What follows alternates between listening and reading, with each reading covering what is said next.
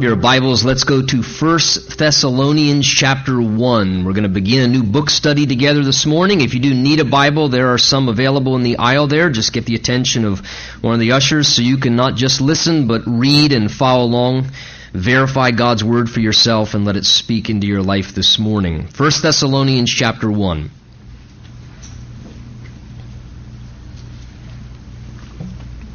And after you found 1 Thessalonians chapter 1, uh, if you would also uh, then mark out, if you could, Acts chapter 17. We're going to just sort of do an introductory uh, look into the book this morning as we begin a new letter and book study together. So I want to just read through some of what's there in Acts 17 regarding how this church was planted. So just mark that, if you would, while you're sort of turning in your pages. 1 Thessalonians 1 and Acts 17. And if you've uh, made it there, we're going to just read through verses 1 through 3 and sort of give an introduction this morning. If your turn there, would you do as we stand together in reverence of the Word of God with me as we read our portion of the Scripture this morning?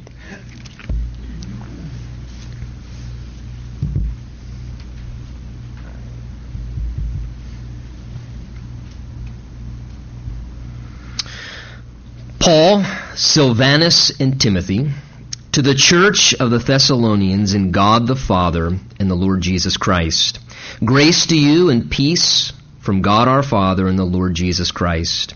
We give thanks to God always for you all, making mention of you in our prayers, remembering without ceasing your work of faith, labor of love, and patience of hope in our Lord Jesus Christ in the sight of our God and Father. And God, we humbly bow our hearts before you now. We want to continue in worship as we submit our hearts, our soul, our mind, our spirit to the very voice of you as the living God, that your inspired and recorded word, every thought and intent behind why you gave it, would speak in a personal and direct and powerful way to us this morning.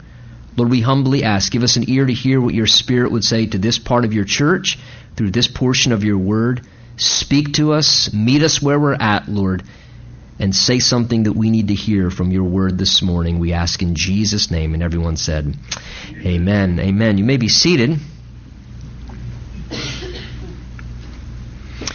Now, I don't know about you, but for me, it seems to come quite natural and easy to focus on what's wrong in life and to tend to think about unfortunate things that have happened and dwell on that, whether it's unfortunate things that have happened in the world or in life or even the unfortunate and wrong things maybe that have happened to me personally. And that's why I think there is really something very healthy, something very therapeutic, something very liberating to actually choose, and I emphasize choose, to reflect upon and to rejoice in the good things that God has done.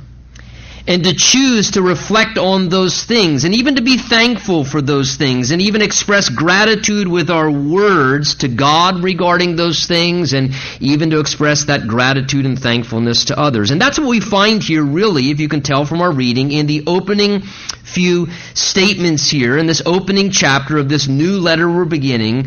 Uh, Paul, in his experiences, when you read uh, the letters of the New Testament, the book of Acts, certainly this guy had plenty of reasons, honestly, to sincerely focus on wrong that had been done. Yet we find Paul here in this first chapter instead rejoicing in what God has done. And I think to myself, may we learn from that lesson. Rejoicing in what God has done. Now, First Thessalonians many believe was Paul's earliest or first letter that was written, written from Corinth. And since today we are beginning a, a brand new study through a new book in the Bible here, I want to consider sort of a brief background of the church plant in Thessalonica to kind of give us a backdrop and a foundation because it's important as we study through this letter. Thessalonica, which is the church there that Paul is writing to, uh, that area was originally a Greek establishment. It was uh, built near what is uh, called uh, some hot springs there in an area of Therma. It was later renamed Thessalonica once it uh, had been there for some time. The Romans later conquered the area and renamed it and gave it that to be the capital of that province in that particular area there on the banks of the northwest corner of the Aegean Sea. And it was a chief seaport. It was a shipping center. It was sort of a major metropolitan area, if you would. It had another incredible advantage in that it was an area where the Egnatian Way ran right through that city. Now, the Egnatian Way was basically this incredible road that ran from Rome to the Orient uh, that put, therefore, a city in direct contact with all other important cities and trade routes and so forth. and because of that, the population of Thessalonica on that day, which was around 200,000 people, so that's a pretty substantial sized city even in that ancient culture. It was strategically located governmentally and militarily and even economically that caused it to become sort of a major metropolitan area. And most of its inhabitants in this bustling sort of urban city, if you can envision in your mind, most of its inhabitants were Greeks. There were also Romans there. And wherever commerce flourished, as would be this city of Thessalonica, whenever commerce flourished in the ancient culture, you would always find as well Jewish businessmen who were present, and that's why uh, there was a synagogue there, which was a direct connection to this church plant of Paul going. And the Jewish synagogue in Thessalonica was extremely influential because we see not only Jews but even Greeks were there in this particular Thessalonican culture. As far as the moral climate of the city of Thessalonica, it had a pagan Greek religion predominantly, which contributed to very loose moral uh, fiber in the culture. There was all types of sexual perversion and immorality that ran rampant in that particular area. So the Jewish synagogue provided really in some ways the one moral base for that area where if people desired something different, uh, they could find some moral foundation for their life or their family. Now I ask you to mark Acts 17. If you'll just turn there with me,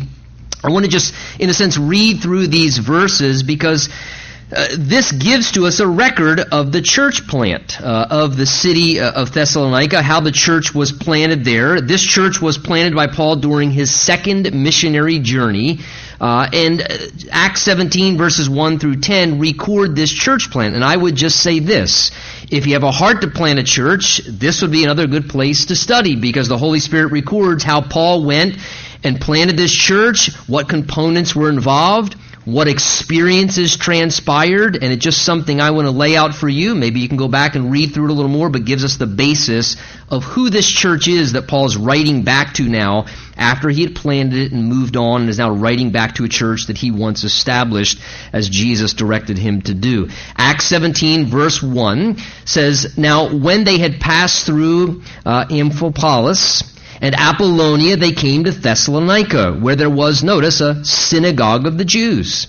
And then Paul, notice, as his custom was, this was his custom, his style, his tradition and philosophy of ministry when he church planted, as was his custom, went into them and for three Sabbaths, or three weeks, the idea is, three different weekends, he reasoned with them from the scriptures explaining and demonstrating that the Christ, the Messiah, had to suffer and rise again from the dead, and saying, This Jesus whom I preach to you is the Christ. He is the Messiah. So notice, Paul's custom, he went to people where they were, he connected with them with what level of spiritual understanding they already had, and from the Old Testament scriptures, what does Paul do? He utilizes the scripture and he presents Jesus to people.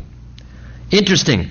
Paul didn't have all the other things that many times people, even in the modern church today, say are necessary for church plants.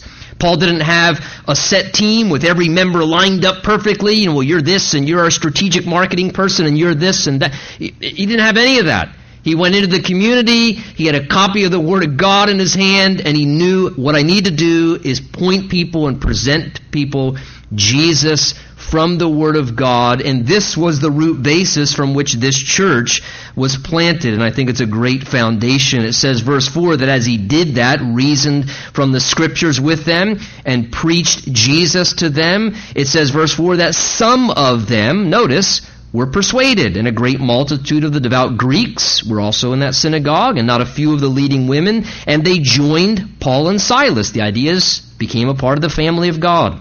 But the Jews, some of the Jews who were not persuaded, becoming envious, took some of the evil men from the marketplace and gathering a mob, they set all in the city in an uproar and attacked the house of Jason, where Paul, it seems, was lodging, and sought to bring them out to the people.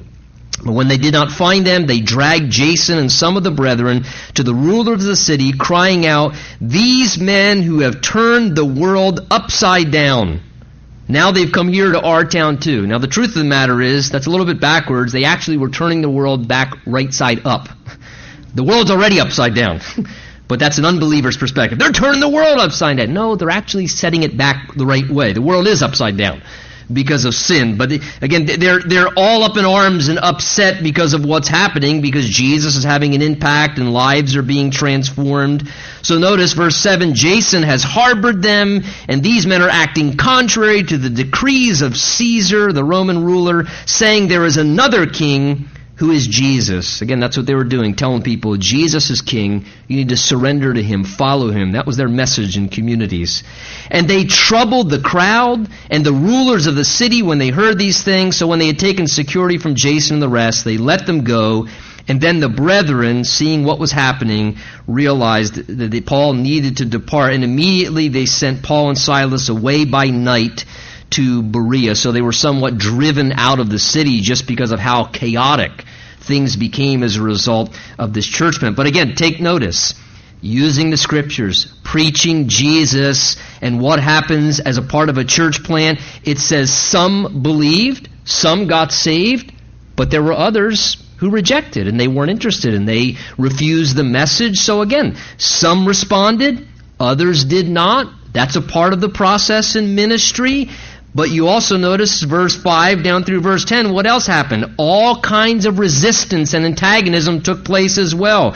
It says that people got envious and angry. Imagine that in a church plant. People getting envious and jealous over, you know, ridiculous things. And, and wait a minute, I thought this was a church plant. Why are people getting attitudes?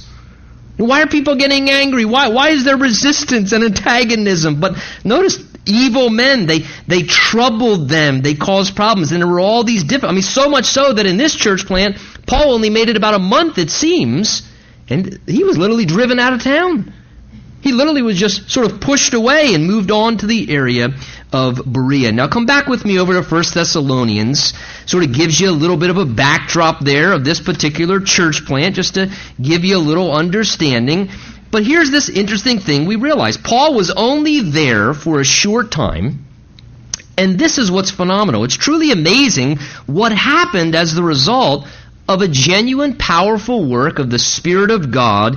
People got saved, a church got established and planted, and even continued without the Apostle Paul's presence.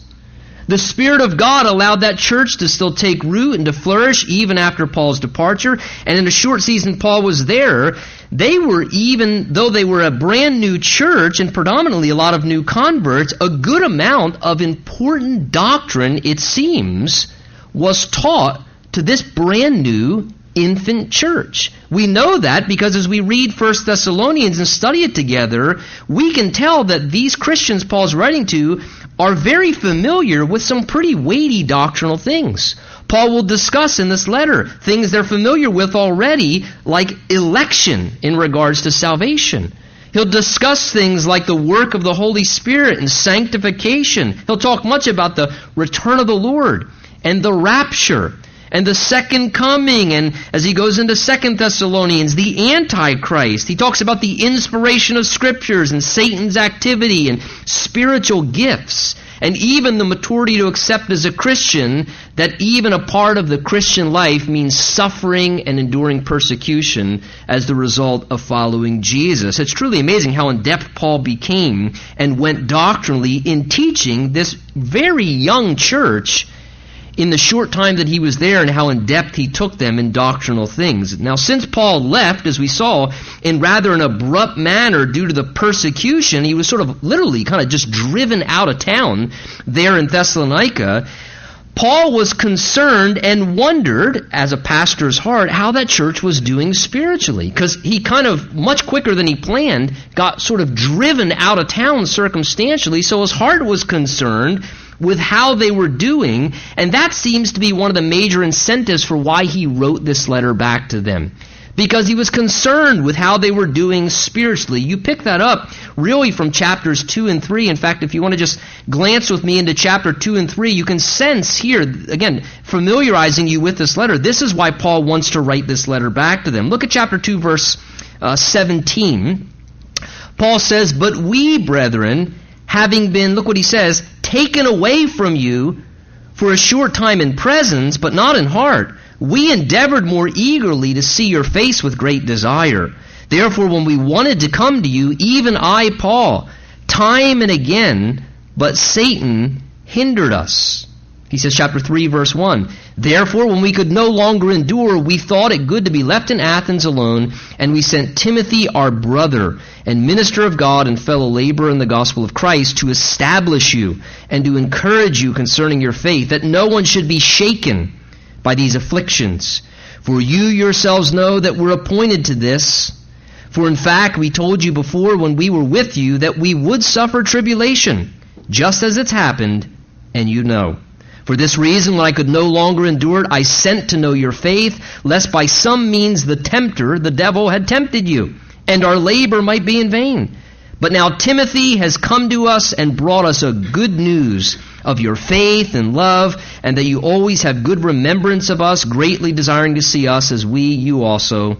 Therefore, brethren, in all our affliction and distress, we're comforted concerning you by your faith for now we live if you stand fast in the Lord. For what thanks can we render to God for you? Verse 9. For all the joy in which we rejoice for your sake before God, night and day, praying exceedingly, he says, that we may see your face and perfect what is lacking in your faith. So Paul now gets this report from Timothy, who he sent because he couldn't get there. Timothy comes back, shares great encouragement of how well they're doing, and Paul now feels led from Corinth to write this letter to them, which we're going to begin studying here in the weeks ahead to basically just invest a little in them spiritually because he couldn't get there practically and be in their presence. And we'll see that he writes for a few reasons to praise and encourage them with how pleased and proud he was of them, of how well they were doing spiritually.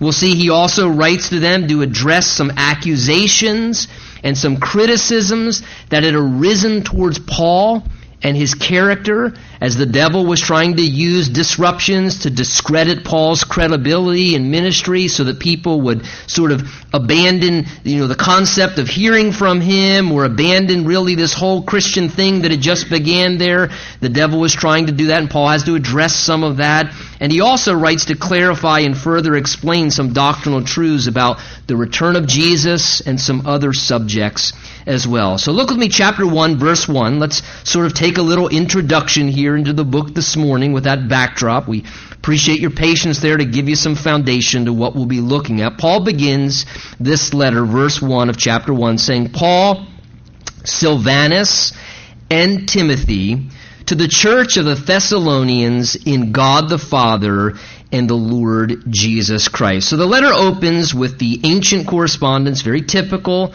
to how they would write letters in that day. The writer would introduce themselves to the recipients on the front side of the letter rather than at the end by writing, you know, you know, sincerely Bob or sincerely uh, Sally or whatever. At the beginning of letters, they would identify who was writing. Again, many times letters were in scrolls, so that way you didn't have to unroll the entire thing to see at the bottom who was writing to you. Right away, you were told at the beginning. And I'm sure sometimes then if you saw a name you didn't like, you just threw the scroll away. You know, well, Paul, not him. Woo! You know, uh, and, but it lets you know who was communicating. So this was how they did it in that culture.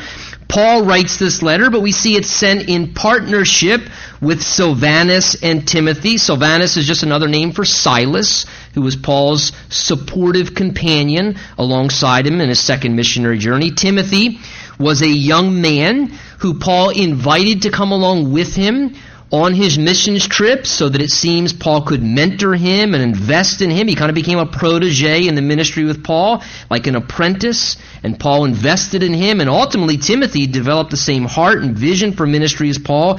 And then Paul would send Timothy as an extension of himself and his ministry at times when he couldn't get to certain places. He could send out Timothy as he sent him back to Thessalonica to find out things and to minister on his behalf. Paul then addresses the local congregation that he's writing to. He says there, verse 1, you see it, it's to the church of the Thessalonians. To the church of the Thessalonians. You might want to circle or underline the word church there. It doesn't show up a whole lot of times in the Bible, but it's important to understand when the Bible uses the word church, what does that really mean? The word that's used for church in the original language is the word ecclesia, and literally that term meant a called out assembly. Now, I want to draw that to your attention this morning. It means a called out assembly. In other words, these Christians were a called out assembly of people from among the population of the Thessalonian culture. That gives the idea of what a church really is. A church is not a building or a property that you go to. A church is not a you know, establishment or even an organization or even a social club. But a church is a people who have been called out of the world system of sin and darkness and who have been called out of that sin and darkness by a supernatural saving work of God the Father and His Son Jesus Christ where God draws us out of the kingdom of darkness and we're rescued, if you would, from the enslavement of an evil kingdom that we all once are a part of until the day that King Jesus liberates us and takes us out of the enemy's camp. Paul said it this way to the Colossians. He said, He has delivered us from the power of darkness and transferred us into the kingdom of the Son of His love. So this is what the church is. The church is a, a, a, assembly of people who have been called out of the kingdom of darkness and brought into a new kingdom to serve a new king Jesus as our master and Lord. We also are not those who are just called out, but we're a called out assembly. We're an assembly of people, meaning that the reason the Lord drew us out of that was also to become a part of a new family, not to just be an isolated individual. Who's not heard before? I love, I love Jesus. I just don't like the church. There's something very wrong with that. You know, that, that would, you know, Jesus is the head, the church is the body. I've said before, that would be like me saying to my wife, you know, your head, your face, ooh, the rest of your body, ugh. I'll take your face, but your body, ooh. Well, I love Jesus. I just hate the body of Christ. Now, the church is to be a called out assembly, indicating what we're supposed to be a people who assemble together. It's a shared spiritual life where we assemble together routinely and regularly in the name of Jesus and we share the same desires and purpose and that we regularly, routinely assemble together for worship of King Jesus and to be built up spiritually and to share our lives. Again, John chapter 20 says with the early disciples on the first day of the week, Jesus' disciples assembled together in the upper room. You read Acts chapter 2, you see that they assembled and gathered together daily and regularly. We read in Acts chapter 4 in the early church, it says, When they had prayed, the place where they were assembled together was shaken, and they were filled with the Holy Spirit and spoke the word of God with boldness. Please hear this, or maybe write down this point this morning. The life of a healthy Christian is one that assembles together with other Christians. The life of a healthy Christian is one who assembles together with other Christians who have been called out to assemble together as a spiritual family. God's design and ideal is that we do assemble together, so that's the way in which whereby we grow most and where we stay the safest spiritually and where at the same time we remain the healthiest. Hebrews 10 says it this way. Hebrews 10:24 and 25 says, "Let us consider one another in order to stir up love and good works." Listen, not forsaking the assembling of ourselves together, as is the manner of some. So the writer of Hebrews says this is what some are doing, and it's not good. It's not healthy. Important for us to remember. He says, but exhorting one another, and so much more as the day is approaching. So listen, Jesus calls us to be a part of the church to draw us out of the world that we might then live assembled together in a way whereby he might work in us to his fullest extent. Now, what makes someone become a part of the church? Well, again, the scripture answers that question right here in our verse. What makes somebody become a part of the church? Is it, is it just a matter of attending some meetings at the church, with the church? again, is, is it kind of sort of like any other social club where perhaps informally or formally you get co- sort of connected to a group of people, like going to the local, uh, uh, you know, Elks Lodge or Moose Lodge? Or, or, or, attending some meetings at the, the local yacht club. No, no. It's a spiritual family. To become a part of the church is the direct result of having had a spiritual encounter and a spiritual experience and to become in a spiritual relationship where you become a part of the family of God. Look what Paul says, verse 1 with me. He says, To the church of the Thessalonians, look at this word. Here's how you become a part of the church. They were in God the Father and the Lord Jesus Christ. That's how someone genuinely becomes a part of the church. They are in a spiritual condition. They're in a relationship with God the Father and His Son Jesus Christ. That's what causes someone to, in a sense, be a part of the church.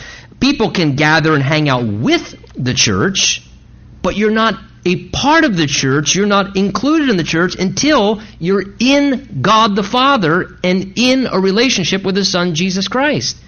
It comes through a supernatural experience where at some point you actually become a child of God through a spiritual birth experience. And that happens through experiencing salvation with Jesus as your Savior, where you recognize, like we all must at some point, I am a wretched, depraved sinner.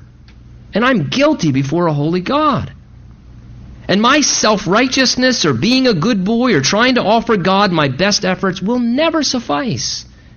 I need to be cleansed. I need to be forgiven. And Jesus died on the cross for my sins.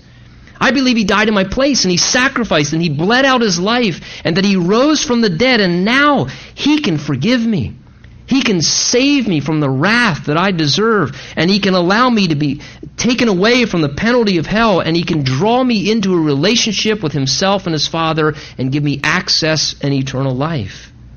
And that is something we all must come to at some point in our life, whereby we then enter in to God the Father and His Son Jesus Christ. And as we then enter into the spiritual family of God, once that happens, we become a part of the church and we're placed supernaturally into this assembly, a spiritual assembly. We're then placed into an assembly of God's people to worship and serve Jesus. We become citizens of heaven and foreigners somewhat then to this present world. Look what Jesus said in John 15. Jesus said these words You are not of this world, but I chose you out of the world. Therefore, the world hates you. In other words, Jesus said, Look, you're not a part of the world anymore. You're in it, but you're not a part of it anymore. I chose you out of it, but he also said that's part of the reason why you're always going to experience tension in the world. Because there are two different families and two different kingdoms. We're in one or the other. If you're not in it this morning, we'd love to have you join the family and love to see you accept Jesus' love and enter in to the family of God. Paul goes on, verse 1, to say, Grace to you and peace from God our Father and the Lord Jesus Christ. So again, a typical Pauline greeting in the ancient culture. This is what they do. They'd see one another, they'd pronounce a blessing over someone. When they met them or they encountered, they would say grace or peace, shalom. This was just a typical way they would greet in the ancient culture. Not just a casual greeting. I think Paul also realized that experiencing grace and experiencing peace was something that came in a particular way because notice he says, Grace and peace to you. That's typical. But he says, Let me be honest, that only comes, he says, verse 1 there, from God our Father and from the Lord Jesus Christ. Yes, it was a typical greeting, but Paul also knew that the only way to really find grace and to receive peace in the fullest sense is to receive it from God the Father and from His Son Jesus Christ. I say that because maybe this morning you've been trying to find help or inner rest from other things or from other people. And maybe God would want you to realize or to remember that finding grace to help you and finding inner rest and peace that's going to be discovered most fully in God the Father and in His Son Jesus Christ. It's from them that we experience the grace of God and the peace in the deepest way. Verse 2, Paul then says, We give thanks to God always for you all, making mention of you in our prayers. Remembering without ceasing, he says, your work of faith, labor of love, and patience of hope in our Lord Jesus Christ in the sight of our God and Father. So here in verse 2 and 3, Paul indicates now as he opens the letter his appreciation to God for these Thessalonian believers in the church there, and he remembers, it seems, some of the evidences of their salvation experience that Paul saw. That's what he's indicating here. He says, In the sight of God our Father, that is, in God's presence, he says, verse 2, in God's sight, we give thanks to God always for you all, making mention of you in our prayers. Notice with me, if you would, in verse 2, the plural pronouns there. He says, we give thanks to God, and he says, our prayers. In other words, Paul's purposely indicating, referring not just to himself, but also Silas and Timothy, indicating that each one of them prayed individually. We pray, he's saying. And that they also, no doubt, prayed together, collectively at times in meetings. And I think that's a good reminder. We thank God our prayers. It's a reminder that not just the Apostle Paul's of the Christian faith need to have a personal prayer life. Every Christian needs to develop a personal prayer life. Whether you're a Paul or a Silas or a Timothy, we all need to develop a personal prayer life. And more than that, we all need to realize that it's important at times that we pray together. That at times, yes, we pray and intercede, but sometimes there's something very valuable the Bible teaches about our prayers.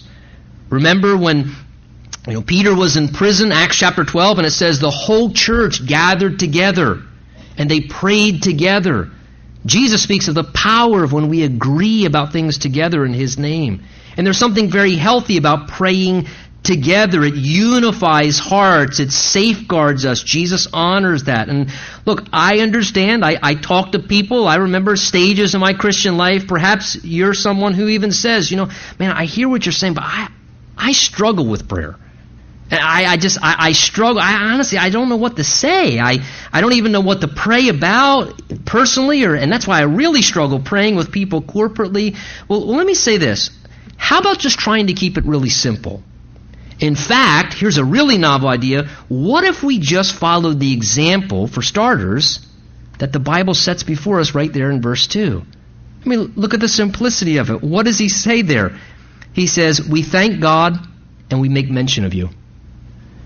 What about the simplicity of just saying, you know what? I think I could follow that. Thank God and make mention of a few people. Thank God and mention a few people. And what a wonderful thing to consider. That's pretty simplistic and easy to do. Why not just begin with that if you struggle with prayer and let the Lord guide and grow your prayer life going forward from there? Again, if I can illustrate, oftentimes, isn't it true that the hardest part of communication, if you've ever communicated or dialogued with somebody, a lot of times isn't it true that the hardest part of communication is what? Getting started. You ever notice that? Isn't that true? The hardest part's just getting started, working up the courage to talk to that pretty girl.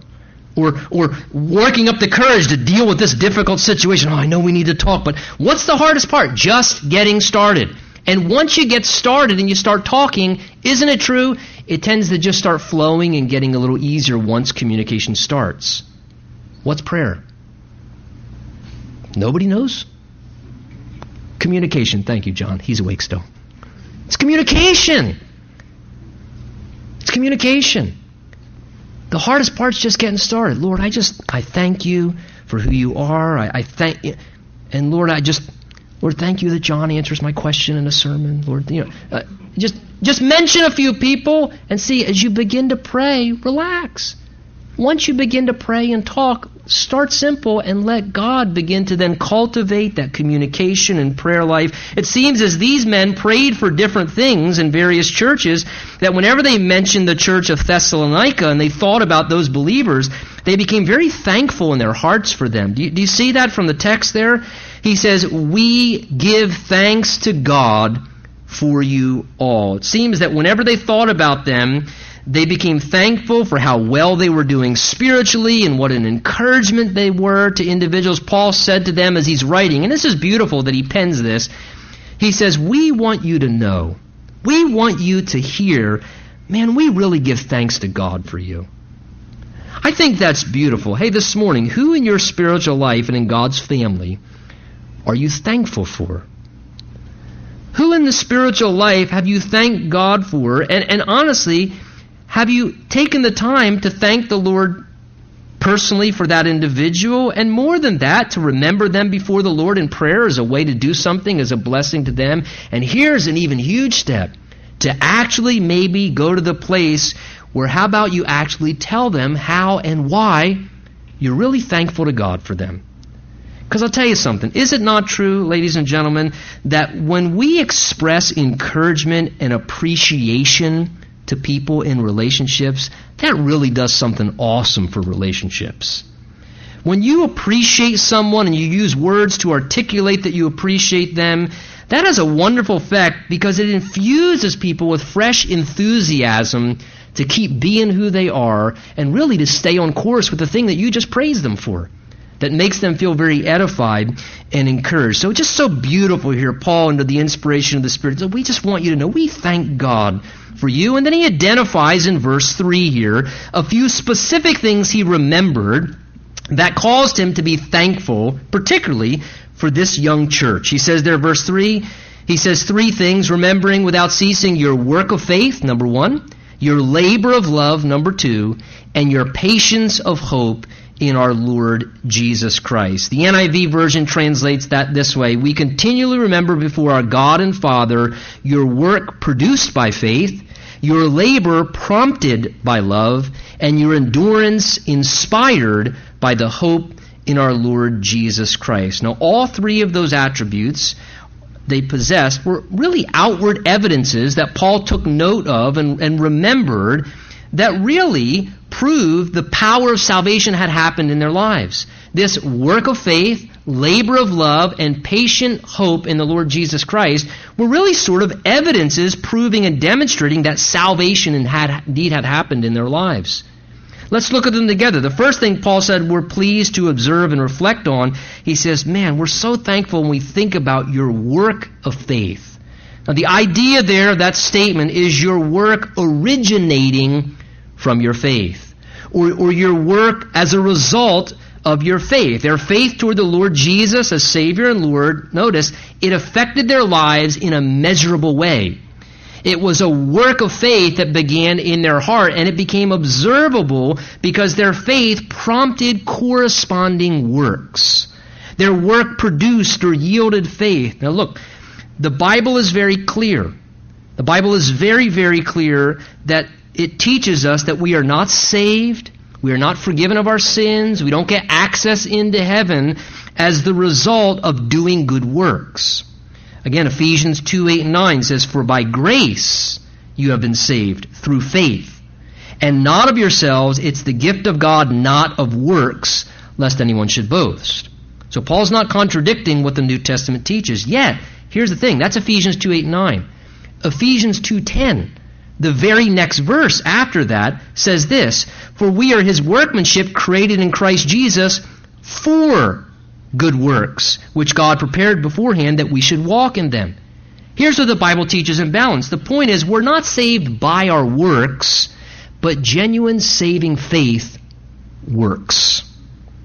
We're not saved by our works, but genuine saving faith, because the power of salvation of God transforms a life, that works.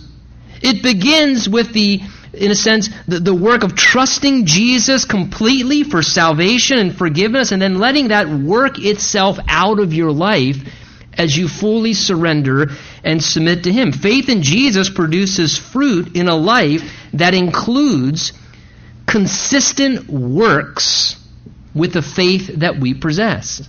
James 2 indicates this. You might want to read it where James there in James 2 speaks about, show me your faith without your works. And he says, I'll show you my faith by my works. I'll show you my faith by my works. Other words, James was realizing. Remember, James said, even demons believe in God. And they shudder. They fear God. In other words, what was James saying? He's saying, look, just assenting to facts means not that demons acknowledge who God is. Demons' theology is somewhat accurate. It's probably more sound than some people, quite honestly. But he says, but their works aren't consistent with having a, a saving, healthy relationship with God. They just assent to facts. So he's saying our genuine saving faith will always, if we have true faith, it will cause us to behave consistent with what we really believe. What we believe will always affect the way we consistently behave as a result, which is an indication that oftentimes the way I behave is typically a reflection of what I really do or don't believe.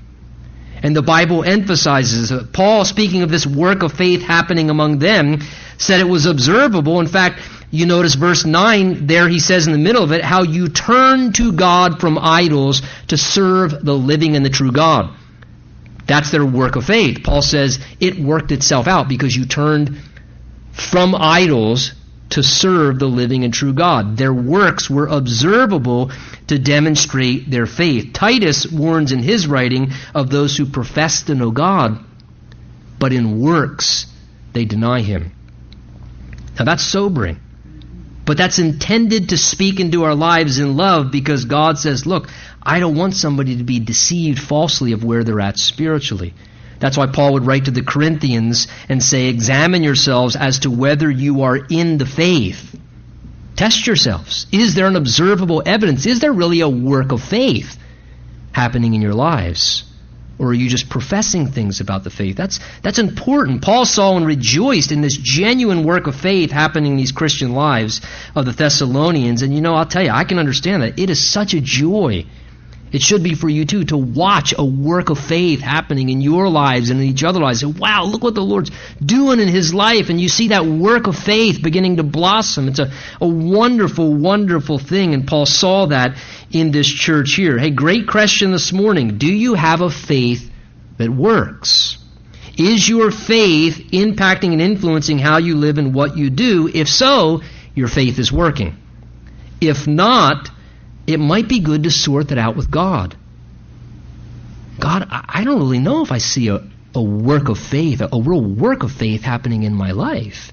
And that would be something very important to sort out with God if you're not 100% sure about. Secondly, Paul not only saw a work of faith, but he also saw, we see here, a labor of love. A labor of love. That describes the motive behind their labors and all that they did. The word labor there is a word that means to sacrifice or serve to the point of exhaustion, to the point of weariness. There was a willingness among this group of believers to give of themselves in a self sacrificing way to demonstrate and show their love. And Paul observed that conduct and recalled it to mind how they would just labor tirelessly now, I don't think it was because they just loved to labor and were workaholics. There was a reason why. Why would they have such a willingness to labor to serve Jesus and to serve people? Where would that come from?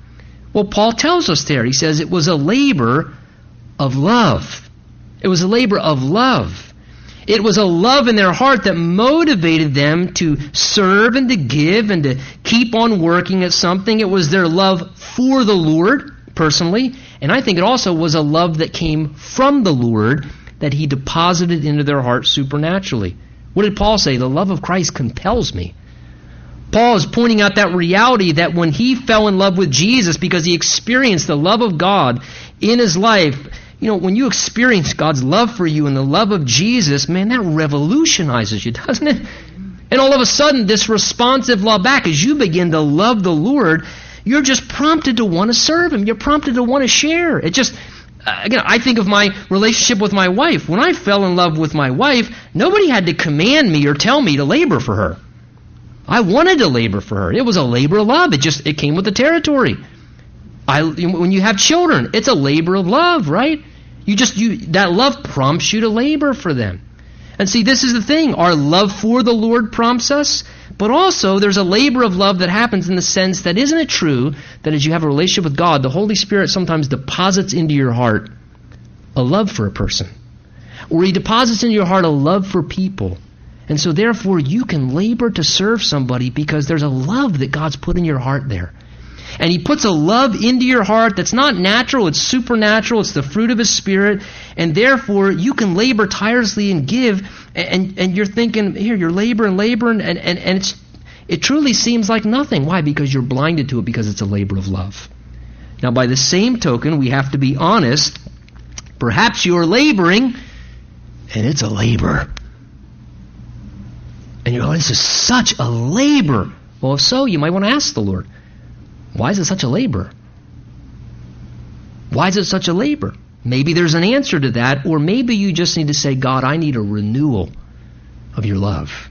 I need you to pour out and baptize me with your Holy Spirit afresh, that love would be poured into my heart so that I could serve out of love and that it wouldn't just be a labor, but a labor of love. Thirdly and finally, Paul speaks of how he remembered their patience of hope in our Lord Jesus Christ. And we'll talk much about this in the weeks ahead. That word patience there means to bear up under, to endure pressure. He's referring to their willingness to endure difficulty because of their hope in the return of Jesus Christ. That's what he's referring to. Titus 3 says, looking for the blessed hope and glorious appearing of our great God and Savior Jesus Christ. This was the hope that this young church really found themselves locked into. This, as they met Jesus in salvation, they all of a sudden knew, hey, Jesus is coming back for us. He's going to return. And that gave them patient endurance to carry on in the midst of their hardships. Remember, we saw in Acts, as soon as they got saved, what happened right away? Oh, we met Jesus. Life's wonderful now. Zippity doo. No, what happened? Problems.